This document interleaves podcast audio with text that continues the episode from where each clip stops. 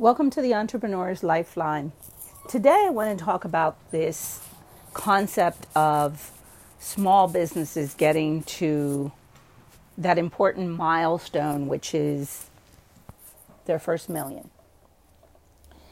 And I want to talk about it because I found out some time ago that only about 3% of women owned businesses ever reach that milestone, and that the same was true for Hispanic owned businesses.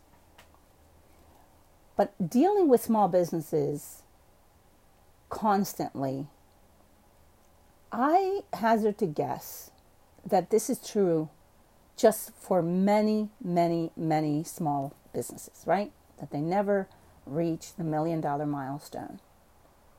So I started talking to people, bringing this up in different networking events and even around um, other circles.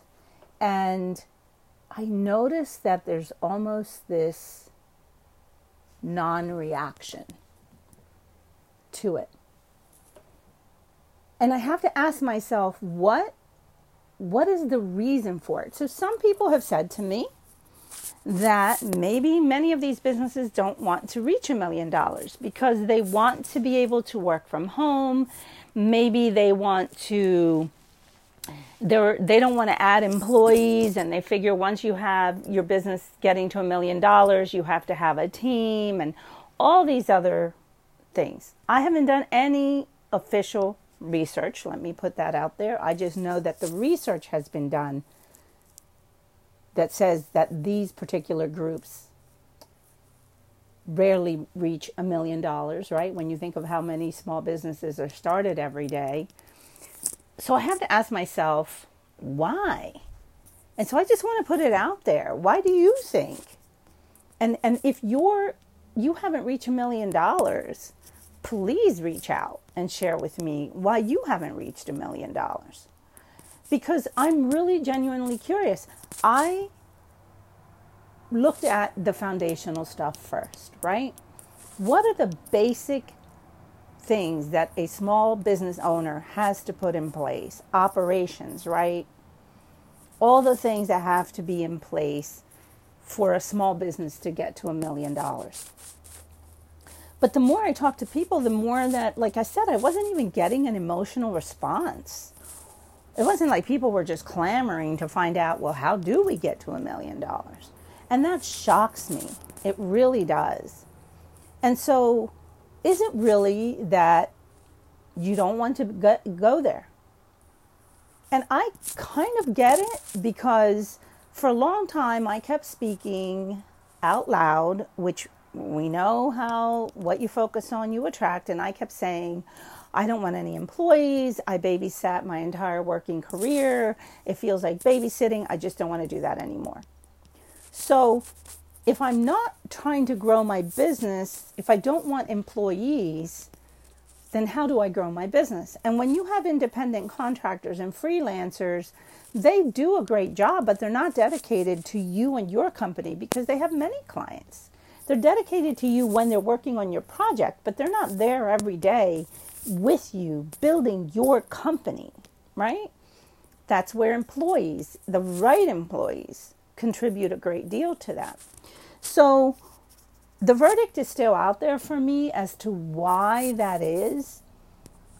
But I just want to ask you, what is your reason? If you're listening to this podcast and you are not in a million dollars, why not? Because here's the thing the same people that don't want to get to a million dollars perhaps want to generate a substantial revenue for themselves. They want to get their business to 250,000, half a million dollars.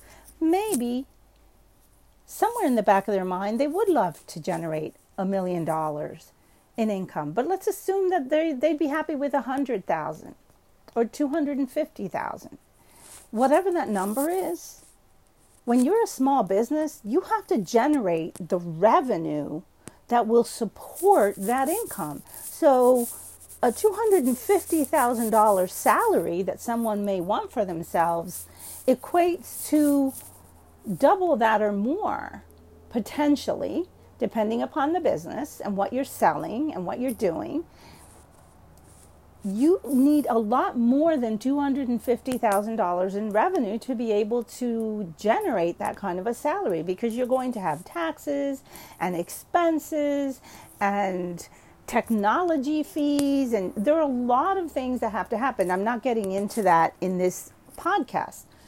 But we know that in order to generate a certain salary, the business has to generate much more than that because remember, even if you're a solopreneur, you are an employee of your company, even if it's just you. You're an employee, and that company has to pay all sorts of taxes and licenses, and all sorts of things have to happen.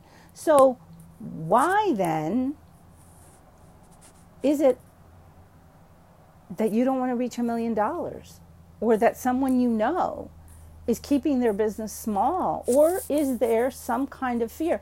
Talk to me, get a hold of me, reach me through social media. I'm, I'm on LinkedIn, Facebook. I'm, so I want to know why this is happening because to me, it just seems crazy that more businesses don't want to reach a million dollars. I find it hard to believe that they don't want to, I should say. And so we need to fix that. I think this is a problem that we need to fix, but maybe people don't really don't want to fix it. Maybe people don't really want to get there and the majority of the people that aren't getting to a million dollars is because they don't want to, but I'm going to tell you I don't believe that. I find it very difficult to believe that ambitious entrepreneurs would choose not to ever break the million. Why is a million important? Because once you break that million dollar mark, getting to those next levels after that becomes much easier because you're you're creating momentum. Things are happening now on a much larger scale. And so you can begin to really build momentum and continue to grow. I just can't understand if someone doesn't reach a million dollars but they want this beautiful house on the beach in some other country or somewhere in the US or wherever it is that you live, or they want a really fancy, expensive car, or whatever it is that they want in life, or maybe they just want to leave a legacy for their family. I find it very difficult to believe that people wouldn't want to get to that first million dollars. So this time the lifeline is more, hey, how about you send me back a lifeline and share with me why you believe the reasons that it is, or share with me why you are uncomfortable with that statistic. And I will continue to talk about it. I'll talk to you about the specifics, the operational stuff that has to happen in future um, p- podcasts. But for now, I'm giving you my opinion. I'm shocked that this is a statistic and shocked that I have seen the reaction that I have seen in the community, in the business community. And I'm really struggling with it. So let me know if you're in the same situation, if you're struggling with it, if you're kind of shocked to hear this, and then share with me your goals. I'm just sincerely asking. It's not a sales pitch. Just want to know. Thanks for listening.